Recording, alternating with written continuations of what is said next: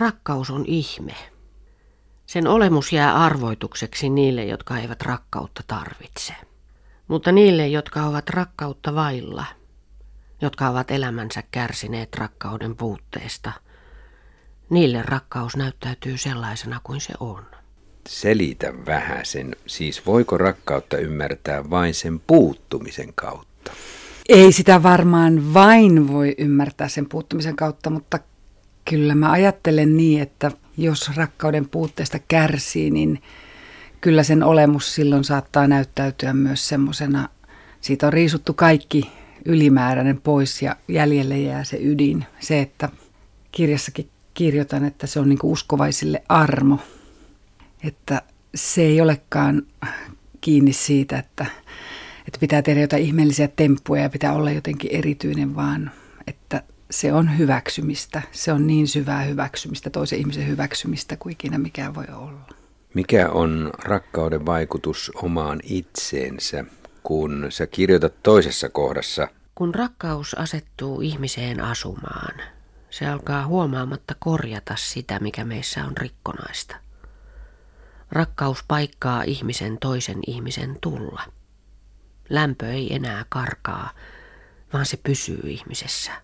Lattia kestää astumisen, eikä ensimmäinen myrsky vie kattoa päältä. No se on mun kyllä henkilökohtainen kokemus. Se on oikein syvä henkilökohtainen kokemus. Me ollaan oltu mun miehen kanssa 30 vuotta yhdessä ja minä olen kokenut kyllä voimakkaasti sen, että se mikä minussa oli rikkonaista, niin se on pikkuhiljaa korjautunut tässä tämän pitkän avioliiton aikana. Ja uskon, että niin voi käydä muillekin ja niin on käynytkin muillekin, että ihminen on jotenkin semmoinen, se syntyy kyllä kauhean täydellisenä tähän maailmaan, mutta välittömästihän siihen alkaa virheitä ja kolhuja tulla.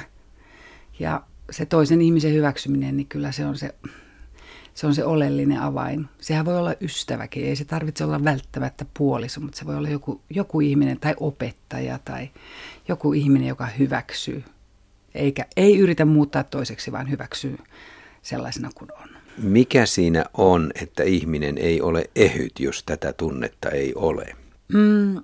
Oikeastaan mä ajattelen niin, että sehän ei tarkoita sitä, että on pakko elää jonkun toisen kanssa, mutta se kokemus siitä rakkaudesta, se voi todellakin olla se.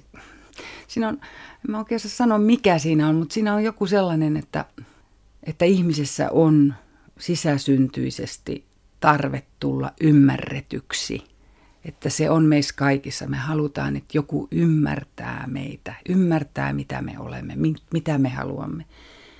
Ja se tosiaan se kokemus siitä, että joku ymmärtää, niin se on kyllä musta rakkautta. Ja todellakin en osaa sanoa, että en ole tosiaan mikään rakkauden asiantuntija, mutta kirjan väittämä on se, että se on näin.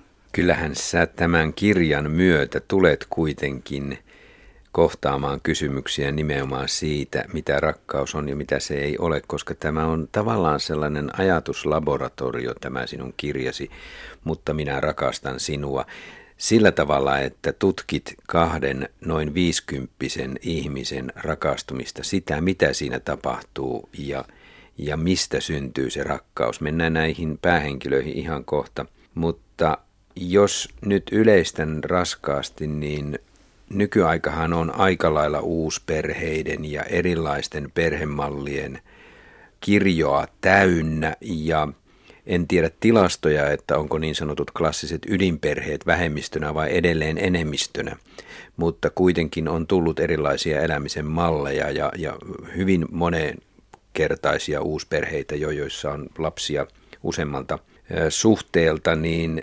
miten tämä kirjan kirjoittamisprosessissa, mitä sinulle tapahtui? Uskotko edelleen tällaisen kahden ihmisen kiinteään pitkään suhteeseen?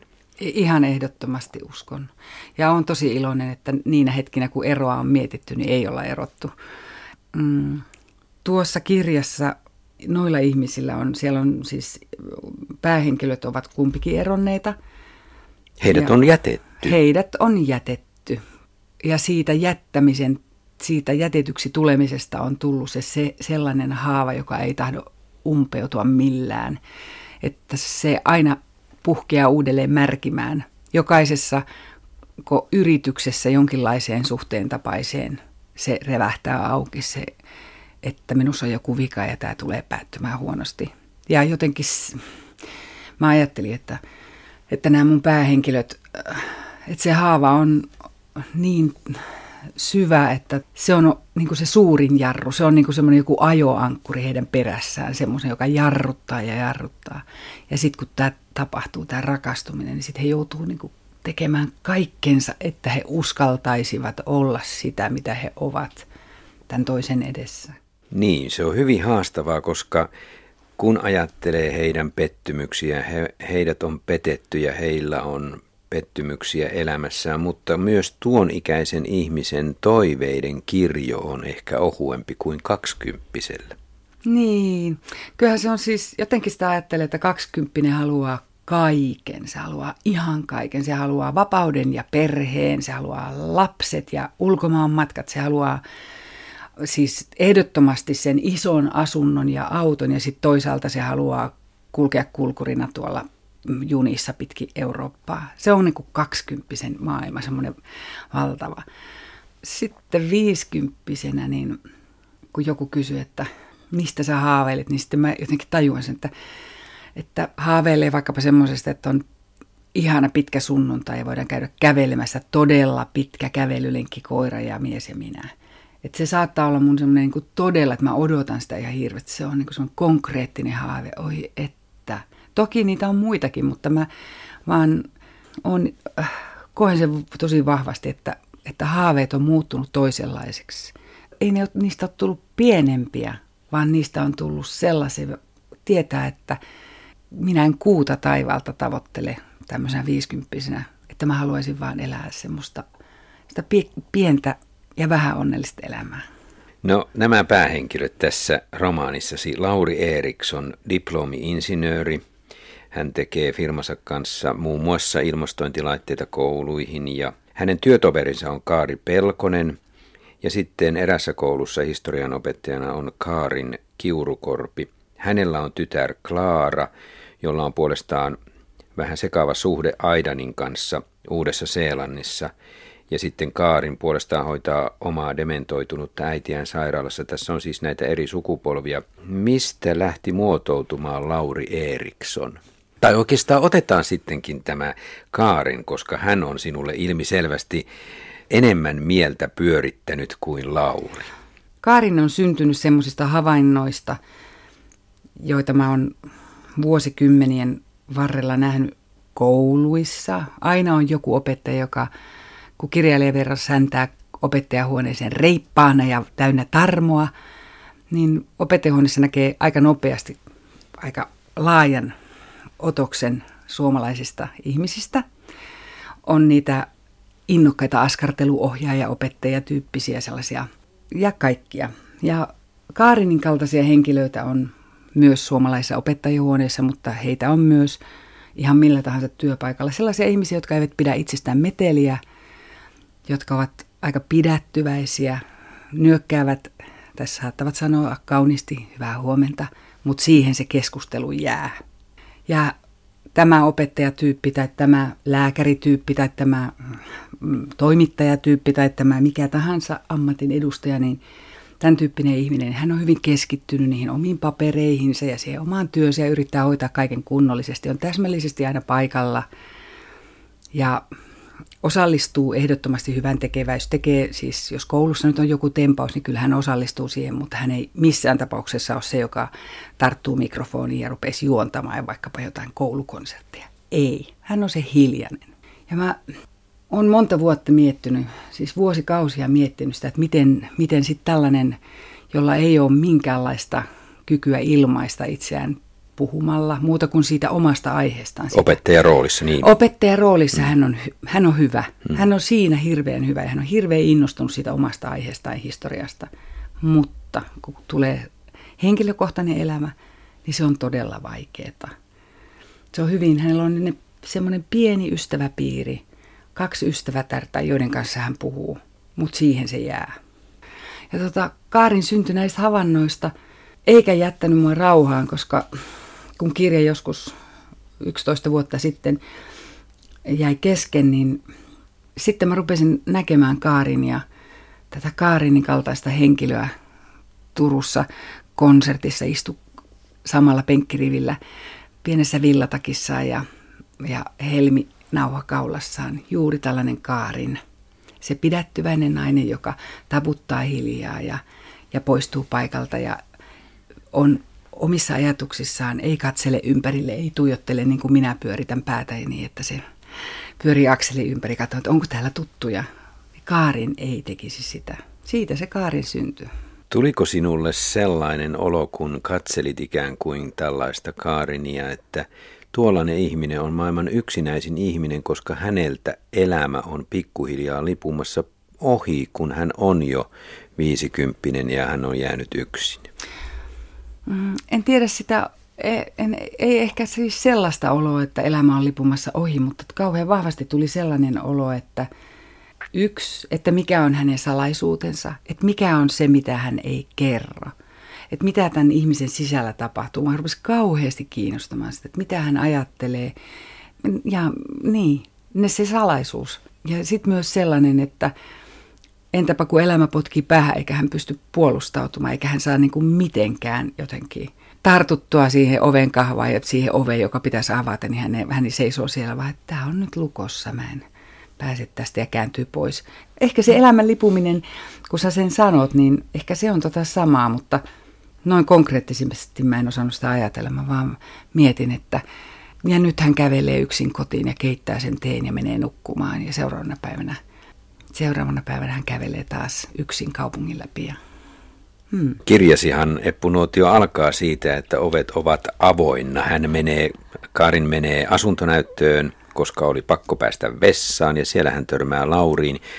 Ja sitten siinä käy vaan semmoinen vahinko, että he ikään kuin, tai asunnon myyjä kuvittelee, että tässä on 50 pariskunta, joka etsii yhteistä asuntoa ja sitten heidän täytyy tavallaan solahtaa siihen rooliin ja näytellä ja kävellä käsi kädessä. Ja näin, ja siinä tapahtuu jotain silloin. Siinä molemmilla on ehkä joku, ei nyt haku päällä, mutta joku semmoinen olotunnelma, että siinä on hyvä olla. Niin mä jotenkin uskon, että se on se Laurin huumori, Lauri kerta kaikkiaan hurmaa sillä huumorilla, että Lauri heti tajuaa, että ahaa, että tässä nyt on tällainen ja Lauri jotenkin rohkeasti, Lauri ottaa sen askeleen, Lauri ottaa Kaarin ja kädestä kiinni ja tule kulta, hän sanoo. Se on niin kuin Laurin huumori ja Lauri on sellainen jutudiske ja hänellä on sellainen huumori ja Kaarin ei varmaan olisi koskaan uskaltanut ottaa kädestä kiinni tuntematonta miestä, mutta kun Lauri ottaa häntä kädestä kiinni, niin se tuntuu ihan älyttömän hyvältä. Ja se on niin kuin häkellyttävän, että hymy nousee huulille ja se on jotenkin absurdi päätös tälle sunnuntaipäivän kävelylle, kun yhtäkään on tuntemattoman miehen kanssa kävelemässä ovesta ulos käsi kädessä. Jatketaan ihan kohta näistä kahdesta ihmisestä ja heidän ystävistään enemmän, mutta nyt tähän on pakko kysyä sitä, että onko jollain tavalla tässä ajassa sellaista, että vanhempien ihmisten rakkaudesta ja ikään kuin uudesta elämästä kirjoitetaan paljon tai tehdään elokuvia, teatteriesityksiä. Mulle tulee mieleen TV:ssä juuri Yleisradion kanavilla pyörinyt Viimeinen tango Halifaksissa, joka kertoi jo eläkeläispariskunnasta, jotka rakastuvat keskenään, koska ovat olleet nuoruuden aikana rakastuneita.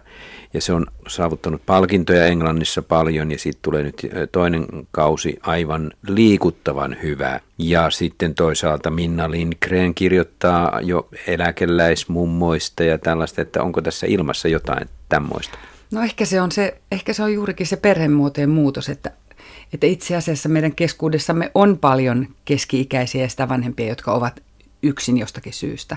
Ja mä luulen, että se on vaan se, että yhteiskunta on muuttunut. Ydinperheen lisäksi on tullut niin paljon muuta. Avioerot on yleistynyt.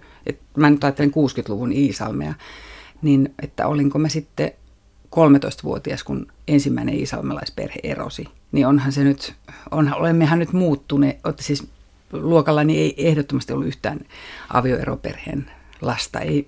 Se oli vaan niin kuin tuntematon käsite. Ei sellaista tapahtunut.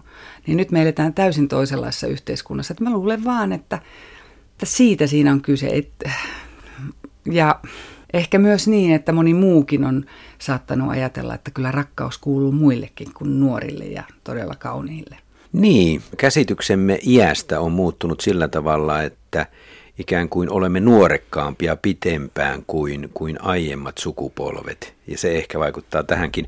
Lauri ja Kaarin ovat syntyneet 60-luvulla. Ja jos nyt taas käytetään kliseemäisesti 60-lukua tämmöisenä seksuaalisen vapautumisen vuosikymmenenä, niin hehän ovat sitten sellaisten vanhempien lapsia, jotka ovat jo tulleet aika tavalla uudella tavalla suhteessa kehoonsa, että heille tällaiset niin kuin seurustelun ja muut asiat ovat paljon helpompia, mutta siltikin Lauri ja Kaarin ovat aika lukossa sen oman kehonsa kanssa. Miksi näin?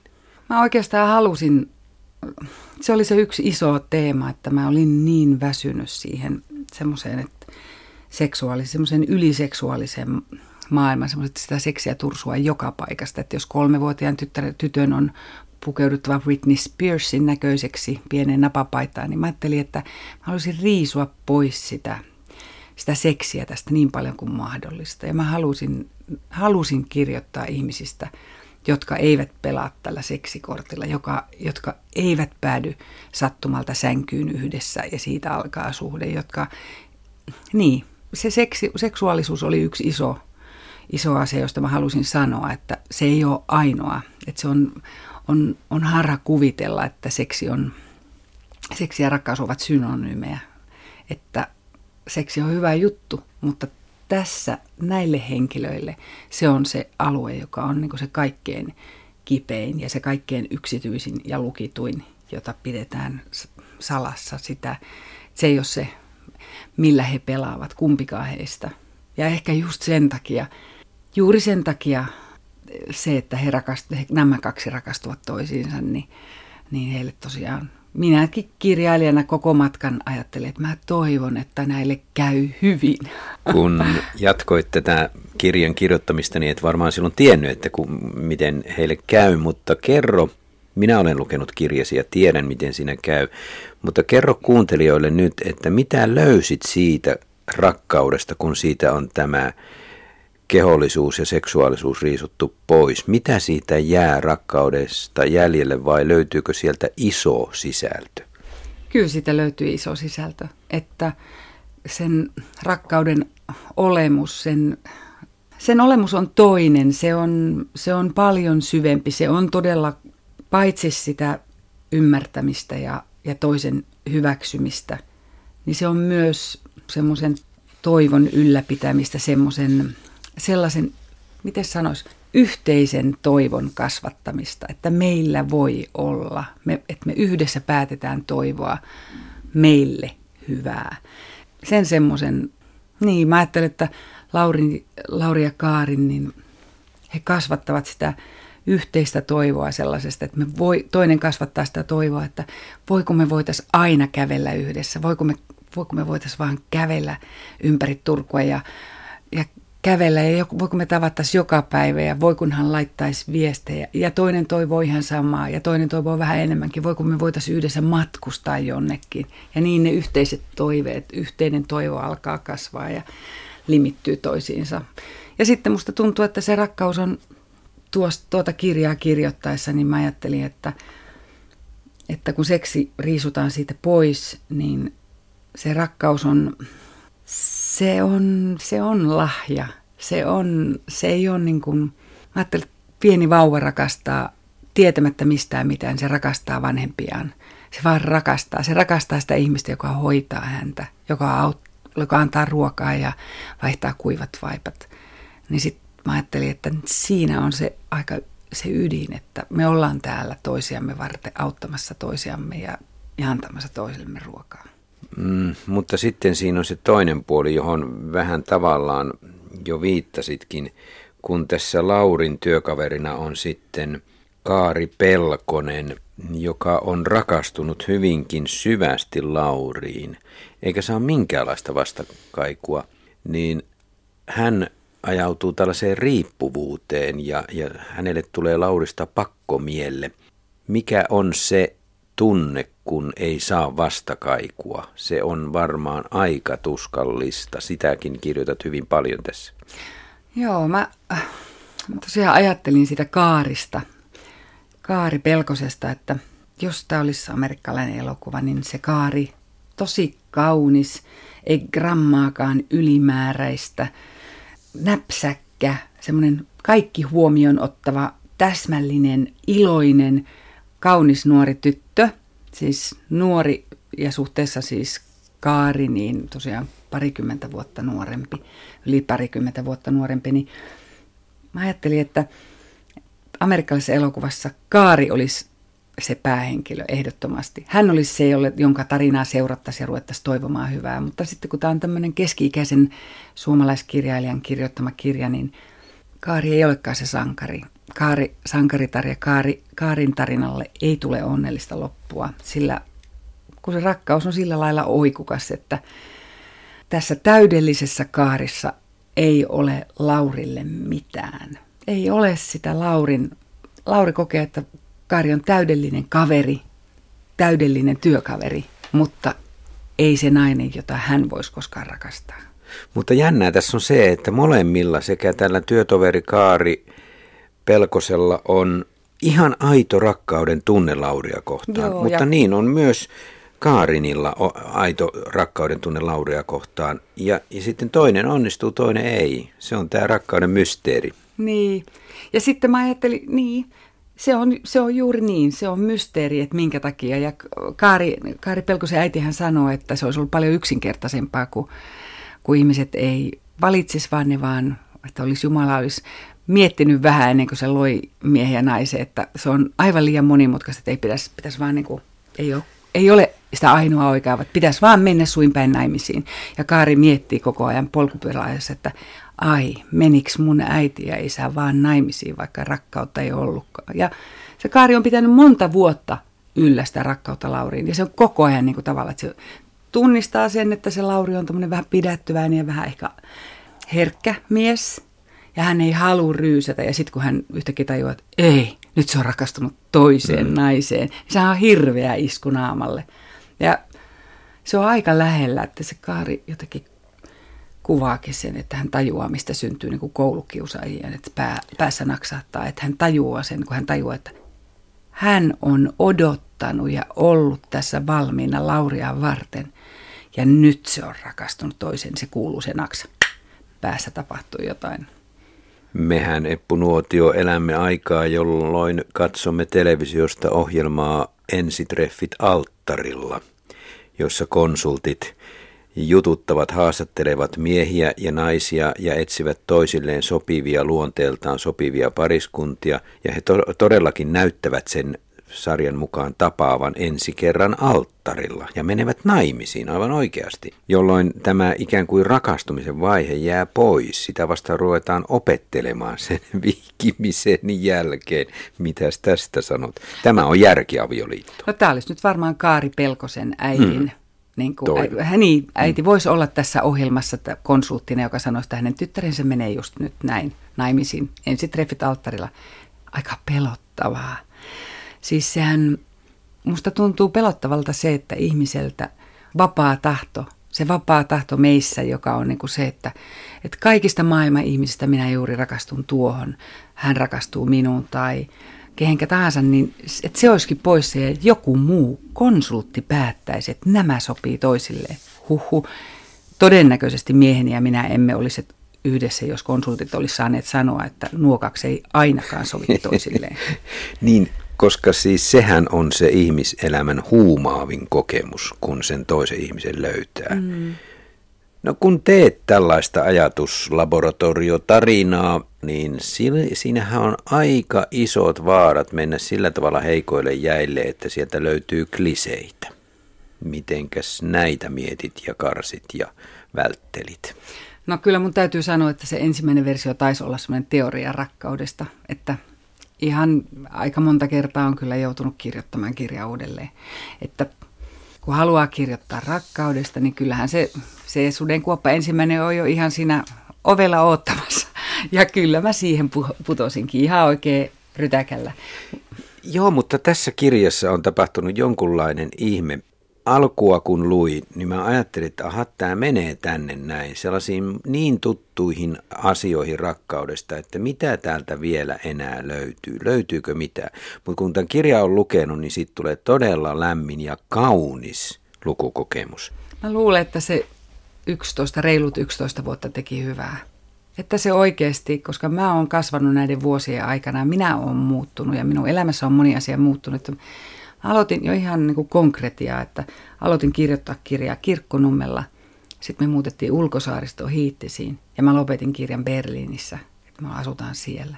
Niin minun ympäristössä, mun lapset on kasvaneet aikuiseksi tänä aikana. Niin siis moni asia on muuttanut ja mä luulen, että juuri tämän kirjan kanssa mä tarvitsin jokaisen vuoden näistä. Että se kyllä tosiaan se eka versio naurattaa nyt, mutta kauhean tosissani mä olin sen kanssa. Ihan tosissani ja mä ajattelin, että tämä on jotenkin. Ja kyllä se vähän huvittaa, että se oli kyllä niin teoreettinen, että huhu. Tässä studiossa viime vuoden loppupuolella jututin Antti Holmaa esikoiskirjailijana ja hän sanoi aika räväkästi, että kun ihminen rakastuu, hän ottaa roolimallin ja näyttelee. Mä olin Antin kanssa eri mieltä, mulla on se kokemus toisenlainen. Mä tunsin löytäneeni ihmisen, jonka ymmärsin heti täysin luonteeltaan ja ajattelin, että tunnen tuon ihmisen heti ensimmäisen illan jälkeen läpikotaisin.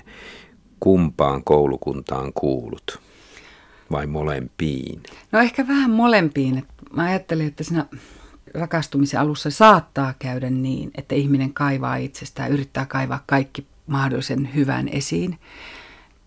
Se vaara piilee aina, että tulee semmoinen, jos tunnistaa toisessa sen, että tuo ihminen on se, joka vetää mua aivan, se, tuo voi olla se minun ihmiseni tässä maailmassa, niin saattaa käydä niin, että rupeaa lapioimaan oikein olan takaa semmoista, että mä oon siis näin ihana, mä oon siis näin valtava ihana ihminen. Ja sitten se pimeys paljastuu niin kuin pikkuhiljaa, koska se vaan on meissä kaikissa, ne kaikki hankaluudet. Mutta toisaalta sitten tuossa kirjassakin mä sanon niin, että Lauri ja Kaarin tunnistaa toisen. He tuntuu todella tutuilta ja se tietynlainen varmuus siitä, että tämä on. Hän tuntuu, Kaarin sanoikin jossain, että kun Lauri sanoi, että puhutaan sinä minullekin, vaikka minä olen vieras, niin Kaarini tekisi mieli sanoa, että ei, että sä oot vieras, että sä oot tuntunut alusta lähtien ihan tutulta. Että siinä sillä lailla mä uskon kyllä, tai kuulun molempiin koulukuntiin. Itselläni on kyllä semmoinen kokemus, että voi nuorempana olin ehkä juuri tää lapioon tarttuja, joka siis yritti kaiken keinoin vakuuttaa olevansa siis täydellisen ihana ja näinkin luova ja hauska. Ja sitten kun se minun arka, epävarma ja kaoottinen puoleni paljastui, niin ehkä mies ei juossut karkuun, vaan mies totesi, että hän pitää siitäkin puolesta. Ihan hyvä, että se tuli esiin. Ihmisessä kauneinta on hänen tapansa kuunnella. Siihen tulokseen minä olen tullut avioeroni jälkeen. Kuuntelemisen hetkellä ihminen ei esitä mitään, vaan paljastuu sellaisena kuin on.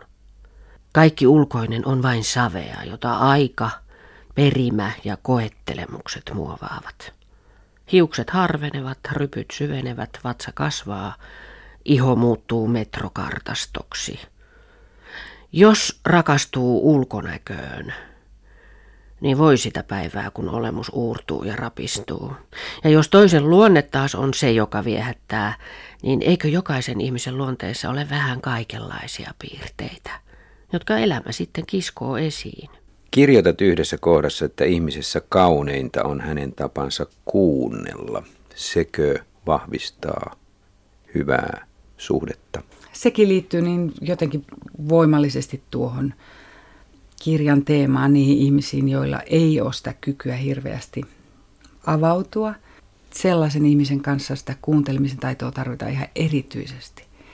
Että pitää osata kuunnella sekin, mitä hän ei saa sanoiksi asti. Ja sen Kaarin jotenkin Laurissa näkee heti, että tämä mies osaa kuunnella, että se kuuntelee senkin, mitä en sano. Niin, sit sä kirjoitat yhdessä kohdassa, miksi? Miehet eivät osaa koskaan kysyä oikeita kysymyksiä, vaan useimmat miesten naisille esittämät kysymykset ovat kertakaikkisen vääriä. Mies eksyy naisen sokkeloiseen mieleen, on hukassa maastossa, joka ei rakennu länsimaiselle insinööriosaamiselle. Joo, se on taas Laurin kokemus siitä, että hän on niin kuin, kun hänen vaimonsa jätti hänet, niin Laurilla on ollut se, ja äiti on lähtenyt, kun Lauri on ollut pieni ja jättänyt Lauri asumaan mummon kanssa, niin Laurilla on ollut se kokemus, että hän ei koskaan tiedä, niin kuin mitä hänen pitäisi kysyä, että hän saisi, niin kuin, että se nainen ei lähtisi, että hän ei saa pysäytettyä kysymyksillään. Hänen kysymykset on vääriä. Kun hän jotain kysyy, niin se nainen menee jo. Ja Lauri toivoisi, että hän oppisi kysymään ne oikeat kysymykset. Hän oppisi niin, että se nainen seisoisi, ei lähtisi, vaan jäisi siihen. Että hän osaisi kysyä ne. Ja hän kokee, että jotkut ehkä osaa, mutta hän ei. Kun rakkautta tutkineet, ihan tutkijat ovat selvitelleet naisten käsityksiä, miesten käsityksiä rakkaudesta, niin kyllähän sieltä paljastuu sellainen, että naiset kaipaavat enemmän tällaista yhteenkuuluvaisuuteen liittyvää tekemistä, puhetta, keskustelua, kävelyä. Tämä ei ole klisee, tämä on ihan siis haastattelemalla ja tutkimalla löydetty seikka, että se pitää paikkansa, että nainen haluaa enemmän sitä, mikä liittyy muuhun kuin siihen kehojen kohtaamiseen. Joo. Ja se on kyllä siis, se on kyllä paitsi tutkijoiden löytämät totuus, tutkimustulosten totuus, niin myös siinä käytännön elämä. Kyllä mä ympärilläni näen ihmisiä, naisia, jotka haluaa tehdä yhdessä miehen kanssa, haluaa mennä yhdessä konserttiin, haluaa tehdä niin kuin, tavallaan juurikin niin, että se yhteisyys, se että me ollaan pariskunta, niin se ikään kuin merkkautuu, se vahvistuu sillä, että me teemme yhdessä jotakin. Millä tavalla ihminen muuttuu, kun hän joutuu sivuun rakkaudesta? Nythän sekä Kaarin että Lauri ovat joutuneet. He ovat olleet paitsiossa aika pitkä aikaa.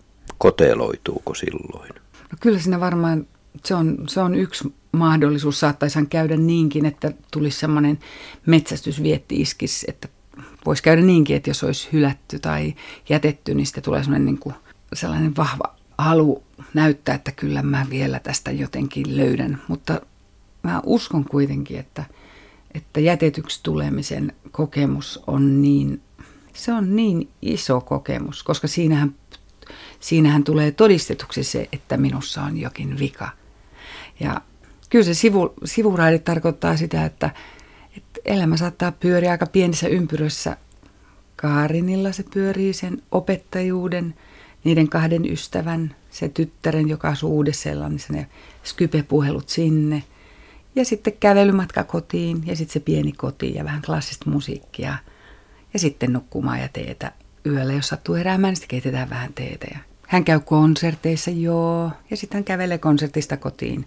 Mutta ei hän ole mikään, piirit ei ole kauhean suuret. Hän ei missään tapauksessa ole se henkilö, joka lähtisi vaikkapa opettajien kanssa jonnekin kapakkaan tai vaikka yhteiselle matkalle, vaikka nyt Lontooseen tai minne nyt ikinä.